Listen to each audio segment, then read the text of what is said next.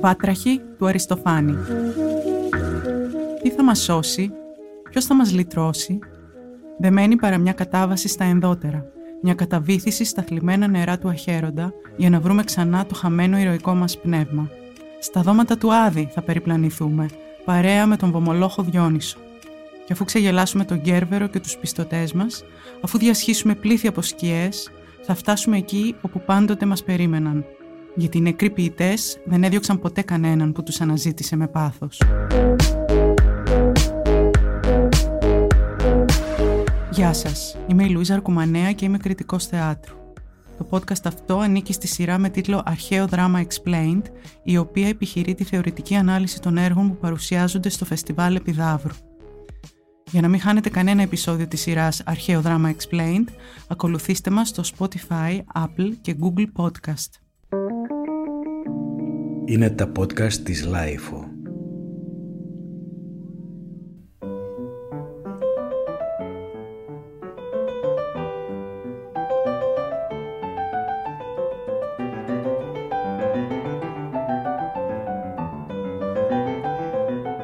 Βάτραχοι. Μπορεί η ποίηση να σώσει τον κόσμο. Οι βάτραχοι γράφονται το 405 π.Χ., έξι μήνες πριν από την τελειωτική ήττα της Αθήνας στον Πελοποννησιακό πόλεμο. Ο Ευρυπίδης έχει μόλις πεθάνει, όπως και ο Σοφοκλής έναν χρόνο πριν. Πάει μισός αιώνας που απεβίωσε ο Εσχύλος. Η Αθήνα, λίγο πριν από τη λήξη ενός ολέθριου πολέμου που θα σημάνει το τέλος της παντοδυναμίας της, ενός πολέμου που μετράει ήδη 25 χρόνια διάρκειας, βρίσκεται στα πρόθυρα της εξάντλησης. Ο Αριστοφάνης δεν επιλέγει να γράψει μία ακόμη φορά για την ειρήνη, ένα από τα αγαπημένα του θέματα. Αποφασίζει να πάει πιο βαθιά, να ψηλαφίσει τα αίτια της ηθικής κόπωσης που έχει αφιδατώσει την πόλη, να στιγματίσει τους μεγαλοκαρχαρίες και τα παράστα της δημοκρατίας, παραθέτω εδώ από τη μετάφραση του ποιητή Νίκου Παναγιωτόπουλου, να μιλήσει για αυτό που θεωρεί πρωτεύον, δηλαδή να ελευθερωθούν οι πολίτες από τις ανισότητες και τον φόβο. Γιατί αν ξυπαστούμε, λέει στην παράβαση, και χάσουμε κάθε σεμνότητα, τώρα που την πόλη μας την πήραν στην αγκαλιά τους τα κύματα, θα έρθει καιρός που θα μας πούνε ανόητους. Τι πρέπει λοιπόν να κάνουμε, πώς θα ελευθερωθούμε από τον φόβο, από ποια πηγή πρέπει να πιούμε νερό; Η βάτραχη, σημειώνει ο Παύλος Μάτεσης, μια πανδεσία κομικών λεκτικών ευρημάτων, είναι ωστόσο έργο λύπης, επειδή μόνον στον άδει του έργου κατοικεί πλέον η τέλεια γνώση. Μέσα από τα εκθαμβωτικά αστεία, το υπέροχο slapstick του βοβού σινεμά από το συναξάρισμα του μπουλουκιού προβαίνει η του Διόνυσου Μεγάλη Παρασκευή, η άκρα ταπείνωσης. Η Αθήνα θα πέσει. Ο ευρυπίδιος λόγος δεν μπορεί να τη σώσει και ο εσχύλος σιωπάς σιωπή θανάτου. Ο Διόνυσος κατέρχεται στον Άδη για να σώσει τη μουσική. Είναι το μόνο που μπορεί να σωθεί, ιδού το χαρμόσυνο άγγελμα. Οι δύο μέγιστοι συγγραφείς, Ευρυπίδης και Εσχύλος, παρίστανται όχι ως διαγωνιζόμενοι, αλλά ως πιστοποιητικό πολιτισμού. Η Αθήνα θα πεθάνει. Ο πολιτισμός της όμως παραμένει. Η αιώνα, καταλήγει ο Μάτεσης. Η Βάτραχη είναι η τελευταία κομμωδία του Αριστοφάνη που παίχτηκε τον 5ο π.Χ. αιώνα, πριν από τη συντριβή της Αθήνας.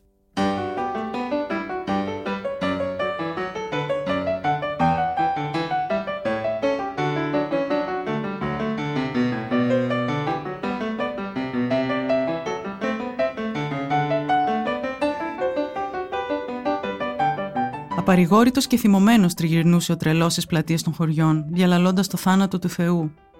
Οι άνθρωποι τον κοιτούσαν παραξενεμένοι και τον κορόιδευαν για το παραλήρημά του. Αν όμως άκουγε κανείς προσεκτικά, θα διέκρινε την απόγνωση στα λόγια του, καθώς αδυνατούσε να κατανοήσει πώς καταφέραμε να σβήσουμε τον ορίζοντα με ένα σφουγγάρι. Μονάχα ο τρελός μπορούσε να συλλάβει τον πραγματικό αντίκτυπο αυτής της απώλειας.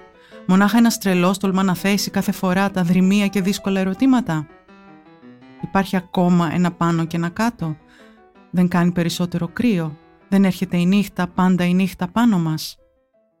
Ίσως αντίστοιχα ερωτήματα με αυτά του Νίτσε οδήγησαν αιώνες πριν τον πιο μυαλωμένο τρελό, τον Αριστοφάνη, σε μια παιγνιώδη νέκεια.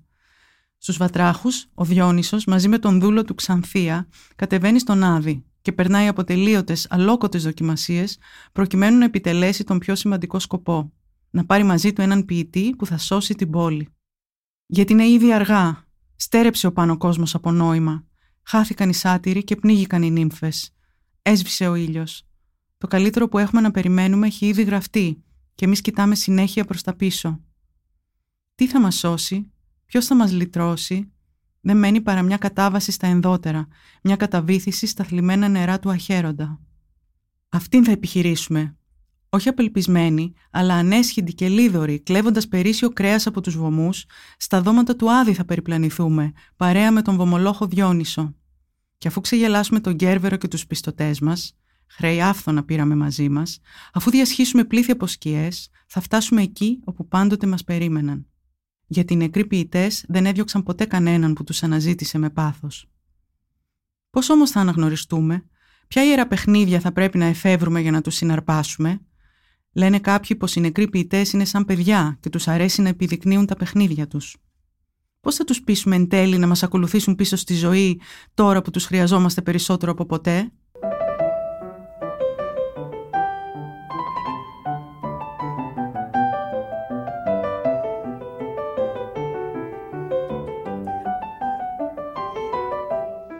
Μέσα από τη σάτυρα, την παροδία, τις ηλαρότητες και τους εμπεγμούς, δηλαδή μέσα από τη δύναμη της αριστοφανικής κομμωδίας, καταλαβαίνουμε πως ακόμη και όταν οι σπουδαίοι ποιητές έχουν χαθεί, είναι η ποίηση που θα σώσει τον κόσμο. Ο Αριστοφάνης, μέγας ποιητής και ο ίδιος, μετατρέπει τη συλλογική παρακμή σε κομμωδία. Φαντασιώνεται την Ανάσταση νεκρών ως μια γιορτή, έναν εφρόσινον αγώνα. Ο Ευρυπίδης και ο Εσχύλος διαγωνίζονται επί σκηνής, παίζοντας θέατρο μέσα στο θέατρο. Όρθρος ενός τέλους, λιγμός του κομικού, επισημαίνει ο Νίκος Παναγιωτόπουλος στην εισαγωγή της μετάφρασής του. Γιατί μια μεγάλη κομμωδία όπως η Βάτραχη, εάν ευτυχούσαν να εισαρκωθούν σε μια παράσταση που θα λειτουργούσε ως μαγική τελετή, ως νέκια, θα κατάφερναν να μας οδηγήσουν στους λιμόνες της ποίησης. Ανεκτήμητη διέλευση, οργιώδης επιτέλεση και πώς να την κατορθώσει κανείς, Ποιος μπορεί να δεξιωθεί σήμερα τον Διόνυσο, ποιος θα ξαναζωντανέψει τις απαγορευμένες μουσικές, ποιος θα μας αποκαλύψει ότι ο Εσχύλος ζει μέσα στο Σοφοκλή, ο Σοφοκλής στον Ευρυπίδη, η τραγωδία στην Κομμωδία και ο Θρήνος μέσα στον Κόμο;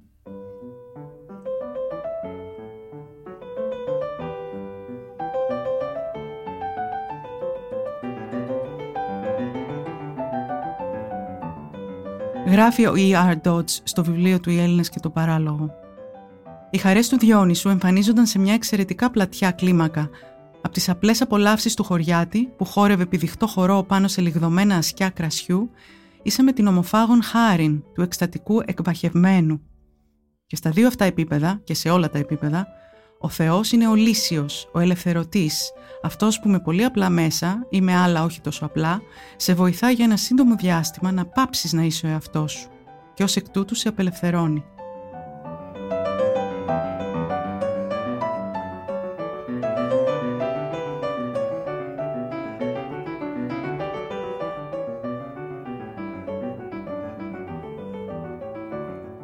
Επειδή ο Διόνυσος ήταν ο κύριος των μαγικών παρεστήσεων, αυτός που μπορούσε να κάνει να βλαστήσει από το σανίδωμα του πλοίου ένα κλίμα και γενικά αυτός που έδινε δύναμη στους θειασότες του να δουν τον κόσμο έτσι όπως δεν φαίνεται να είναι.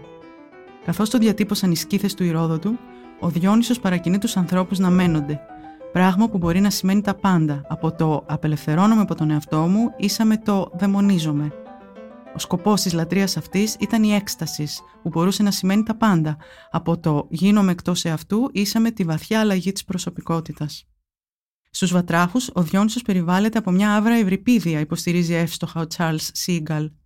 Ο Θεός του θεάτρου ενσαρκώνει εδώ το κομικό πνεύμα που αναζητά τη χαμένη ταυτότητά του, όπως ακριβώς η ξεπεσμένη Αθήνα. Η εμφάνισή του αρχικά είναι κάπως παράτερη, Φοράει κίτρινο κροκοτό χιτόνα, σήμα κατά τεθέν των ομοφυλόφιλων γυναικών, των θηλυπρεπών ανδρών και των ακολούθων του Διονύσου. Και από πάνω ένα τομάρι λιονταριού, στοιχείο αρενοπότητας και αισθησιασμού που τον συνδέει με τον αδελφό του Ηρακλή. Τέλος, φοράει κοθόρνους, χαρακτηριστικά υποδήματα των τραγικών υποκριτών. Ένα εξαίσιο μείγμα κομικού και τραγικού, αρσενικού και θηλυκού δηλαδή. Στο πρώτο μέρος έχει τα χαρακτηριστικά ενός κοινού θνητού. Είναι ακόλαστος, λέμαργος, καυχησιάρη, δηλός. Παρ' όλα αυτά, τον διακρίνει ένας ευνίδιος πόθος για τον Ευρυπίδη. Τον κυριεύει δηλαδή μια έντονη πνευματική επιθυμία να συναντήσει τον άρτη αποθανόντα ποιητή, να ξαναβρει εκείνη την κρίσιμη ποιότητα που έχει χαθεί από τον κόσμο των ζωντανών και μπορεί να εντοπιστεί μονάχα στη χώρα των νεκρών. Στο πρώτο μέρος του έργου, η ταυτότητα του Διόνυσου είναι συγκεχημένη, θολή, ρευστή. Ανταλλάσσει ρόλους με τον δούλο του Ξανθία τέσσερις φορές μέσα σε 200 τείχου. Υπομένει τα δεινά της δουλεία, υφίσταται τη σωματική τιμωρία και μάλιστα βιώνει έντονα πόνο από αυτήν, γεγονός που μαρτυρά ότι η θεϊκή του υπόσταση έχει κατατροποθεί. Σταδιακά, όσο πιο βαθιά κατεβαίνει στον Άδη, όλο και εξαγνίζεται από την μπουφώνικη πλευρά του. Μετά την παράβαση, και αφού ο χορός των μισθών έχει ζητήσει τη συμβουλή του για τη σωτηρία της Αθήνας, ο Διόνυσος αποκτά πλέον αξιοπρέπεια και μια συνέστηση του αποφασιστικού ρόλου που πρέπει να διαδραματίσει προκειμένου να φέρει πέρα στην αποστολή του. Συνειδητοποιεί δηλαδή ότι η κομμωδία δεν είναι μόνο αστεϊσμή, αλλά και μια σπινθυροβόλα αντανάκλαση του ψυχικού σφρίγου της πόλης. Έτσι, παρόλο που δηλώνει το σεβασμό του για τον Ευρυπίδη, τον θαυμασμό του για τη σοφία και τη δεξιοτεχνία του, προκρίνει τελικά τον Εσχύλο. Πώς καταλήγει στην απόφαση αυτή, Α δούμε με ποιον τρόπο σκιαγραφούνται οι δύο ποιητές κατά τη διάρκεια του αγώνα. Σχηματικά θα μπορούσαμε να αποδώσουμε τις διαφορές τους με βάση τα εξής δίπολα. Δανείζομαι εδώ τη διαβιέστατη καταγραφή τους από τον Άγιο Μαρίνη. Ο Εσχύλος αντιπροσωπεύει το μυθικό μεγαλείο, ενώ Ευρυπίδη τον ρεαλισμό της καθημερινότητας. Ο Εσχύλος πλάθει χαρακτήρες με ηρωικό ήθος, ενώ ο Ευρυπίδης προτιμά χαρακτήρες σαν και εμάς. Η γλώσσα του Εσχύλου είναι σκοτεινή και στομφώδης, ενώ ο Ευρυπίδης ενδίδει σε πολυλογία και δικανική ρητορία. Ο Εσχύλος προάγει το ανδρείο ήθος, ενώ ο Ευρυπίδη τον συναισθηματισμό και τον γυναικείο ερωτισμό. Ο Εσχύλος ενθαρρύνει τη χαλίβδωση των θεατών μέσω του φόβου, ενώ ο Ευρυπίδης καλλιεργεί τη μαλθακότητα εξαιτίας του οίκτου. Ο πρώτος επιδίδεται σε μακρόσυρτες, δυσνόητες χωρικές οδές, ενώ ο δεύτερος σε νευρωτικές ενδοστρεφείς μονοδίες. Τέλος, ο πρώτος σχετίζεται με τα ελευσίνια μυστήρια, ενώ ο δεύτερος με αφηρημένες και νοφανείς θεότητες.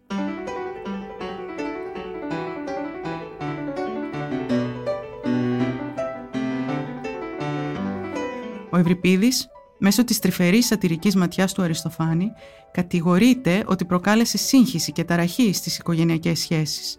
Εισήγαγε ατμόσφαιρα καχυποψίας στο αθηναϊκό σπιτικό, έκανε τον σκλάβο εύγλωτο όπως τον αφέντη. Δεν δημιούργησε πρότυπα προς μίμηση από τους νέους. Η Αθήνα λοιπόν τώρα έχει ανάγκη από έναν εσχύλο, από ήθος υψηλό, ευγενές, από παραδοσιακές πολιτικές και ηθικές αξίες και όχι από νεοτερισμούς, δεν υπάρχει καιρός για πειραματισμούς, ρήξεις και φορμαλιστικές περιπέτειες όπως αυτές τις οποίες αρέσκεται ο συγγραφέας της Μύδια. Αν επιβιώσει η ποίηση του Εσχύλου, τότε ίσως αναγεννηθεί και το ισχυρό συλλογικό πνεύμα που την έθρεψε, μοιάζει να ελπίζει εδώ ο Αριστοφάνης. Η ελπίδα αυτή όμως, όπως σύντομα έμελε να αποδειχθεί από την ήττα των Αθηναίων στους Εγώ Ποταμούς το Σεπτέμβριο του 405 π.Χ., ήταν μάλλον φρούδα. Το διαισθανόταν αυτό ο μεγάλος κομμοδιογράφος γράφοντας του βατράχους, αναρωτιέται ο Σίγκαλ. Αρνούμενος τον θάνατο της πίσης του Εσχύλου, είναι σαν να προσπαθεί να ξαναδώσει ζωή της Άνω Νεκρίσιν, στους νεκρούς του Άνω Κόσμου, όπως περιγράφει ανατριχιαστικά τους Αθηναίους. Όμως η εξωπραγματική, απόκοσμη φύση της κεντρικής σύλληψης του έργου, η αντιμετάθεση ζωντανών και νεκρών δηλαδή, αντανακλάει ίσως τη βαθύτερη συνειδητοποίηση της αναπόφευκτης κατάρρευσης της πόλης και ως εκ τούτου περιέχει ακόμη περισσότερο σπαραγμό, ακριβώς λόγω της συγκινητικής απροθυμίας εκ μέρους του συγγραφέα να αποδεχτεί το επερχόμενο τέλος και στο βλέπει καθαρά στον ορίζοντα.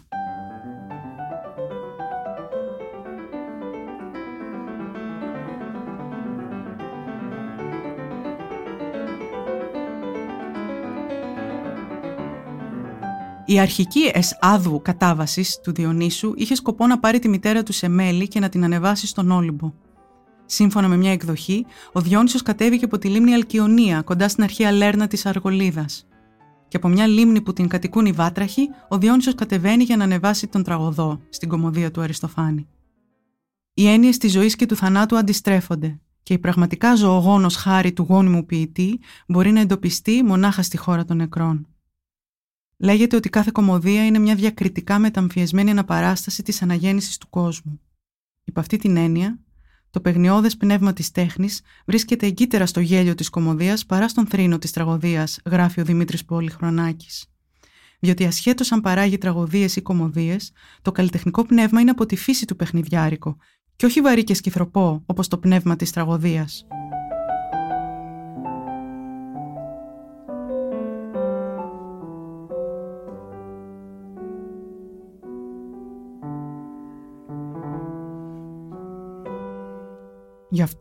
Σε αντίθεση με την τραγωδία, η κομμωδία καθιστά τον άνθρωπο ανοιχτό στο παράξενο, στο ανίκιο, στο αλόκοτο.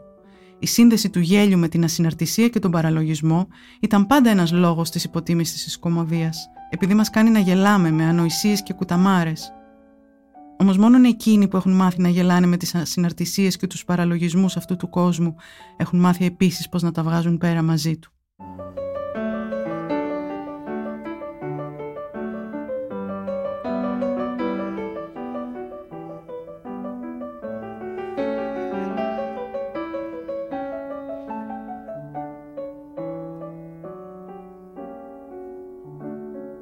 Μπορεί η πίση να σώσει τον κόσμο. Poetry makes nothing happen, λέει ο κορυφαίος ποιητής W.H. Auden σε έναν διάσημο πολυσυζητημένο και παρεξηγημένο αφορισμό του. Τι εννοεί, είναι η πίση ανήμπορη και παροπλισμένη; Δυο-τρεις φράσεις λεπτοσμιλεμένες, ένας ρυθμός που ξεσηκώνει, μια αγέλη από λέξεις που μοιάζουν να ήταν πάντα μαζί στα δάση. Τι αξία έχουν όλα αυτά σήμερα; Ο στίχος του Όντεν συχνά ερμηνεύεται ως παραδοχή των περιορισμών της ποιήσης, ότι δηλαδή η ποιήση δεν μπορεί να λειτουργήσει ως εργαλείο κοινωνικής και πολιτικής αλλαγής. Πράγματι, Όντεν είπε κάποτε σε μια συνέντευξη ότι η ποιήσή του δεν βοήθησε να σωθεί ούτε ένας Εβραίος στο Δεύτερο Παγκόσμιο Πόλεμο. Σύμφωνα λοιπόν με αυτή τη λογική, η ποιήση δεν μπορεί να προκαλέσει καμία αλλαγή. Δεν μπορεί να αποτρέψει τραγωδίες ή θηριωδίες ή άλλα πολιτικά εγκλήματα. Είναι όμως τόσο απλό Ποια είναι η δύναμή της και γιατί ο Αριστοφάνης θεωρεί πως μόνο οι ποιητές μπορούν να σώσουν την παρικμασμένη Αθήνα, να της εμφυσίσουν ζωή, να επιφέρουν την κοινωνική και πολιτική ανανέωση, να εμπνεύσουν το μαραμένο πνεύμα του συλλογικού σώματος;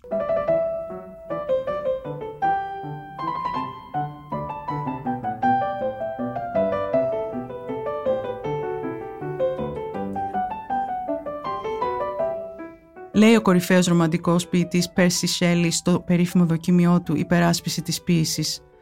Διαβάζω εδώ ένα απόσπασμα από τη μετάφραση της Ιουλίτας Ηλιοπούλου.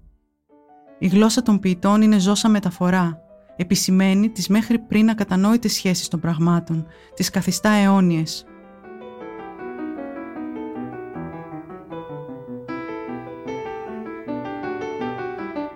Εάν δεν παρουσιάζονταν νέοι ποιητές να δημιουργήσουν απαρχή στις σχέσεις που είχαν αποδιοργανωθεί, η γλώσσα θα ήταν νεκρή.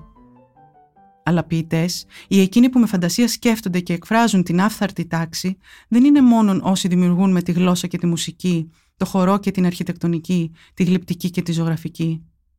Είναι προπάντων οι νομοθέτες, οι θεμελιωτές της οργανωμένης κοινωνίας, οι εφευρέτες των εφαρμοσμένων τεχνών, οι δάσκαλοι, που μέσα από μια συγκεκριμένη οπτική της αλήθειας και της ομορφιάς κατανοούν αυτό το διαμέσον του αθέατου κόσμου που ονομάζεται θρησκεία.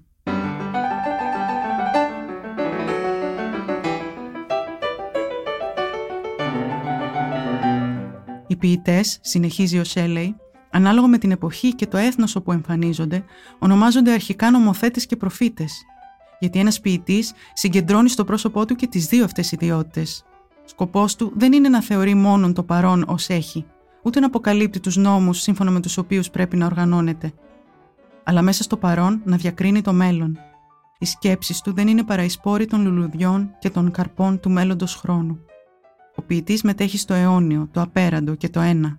Στη σκέψη του, χρόνος, τόπος και αριθμός δεν υφίστανται.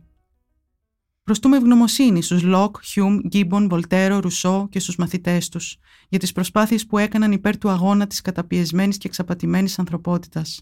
Το πόσο βοήθησε η διδασκαλία τους ηθικά και πνευματικά τον άνθρωπο είναι εύκολο να το εκτιμήσει κανείς. Χωρίς τη δική τους παρουσία, ένας ή δύο αιώνες ακόμη θα είχαν καταναλωθεί σε ανόητες συζητήσεις και περισσότεροι άνθρωποι θα είχαν παραδοθεί στην πυρά ως αιρετικοί. Αλλά μήτε που μπορούμε να φανταστούμε ποια θα ήταν η ηθική κατάσταση εάν δεν είχαν υπάρξει ποτέ ο Δάντης, ο Πετράρχης, ο Βοκάκιος, ο Τσόσερ, ο Σέξπιρ, ο Καλντερόν ή ο Μίλτον. Εάν ο Ραφαήλ και ο Μιχαήλ Άγγελος δεν είχαν γεννηθεί, εάν η εβραϊκή ποίηση δεν είχε ποτέ μεταφραστεί, εάν δεν είχε λάβει χώρα μια αναγέννηση της μελέτης των ελληνικών γραμμάτων και δεν θα είχαν φτάσει ως εμάς μνημεία της αρχαίας γλυπτικής. Ή, τέλος, εάν η πίση της θρησκείας του αρχαίου κόσμου είχε εξαφανιστεί μαζί με την πίστη της.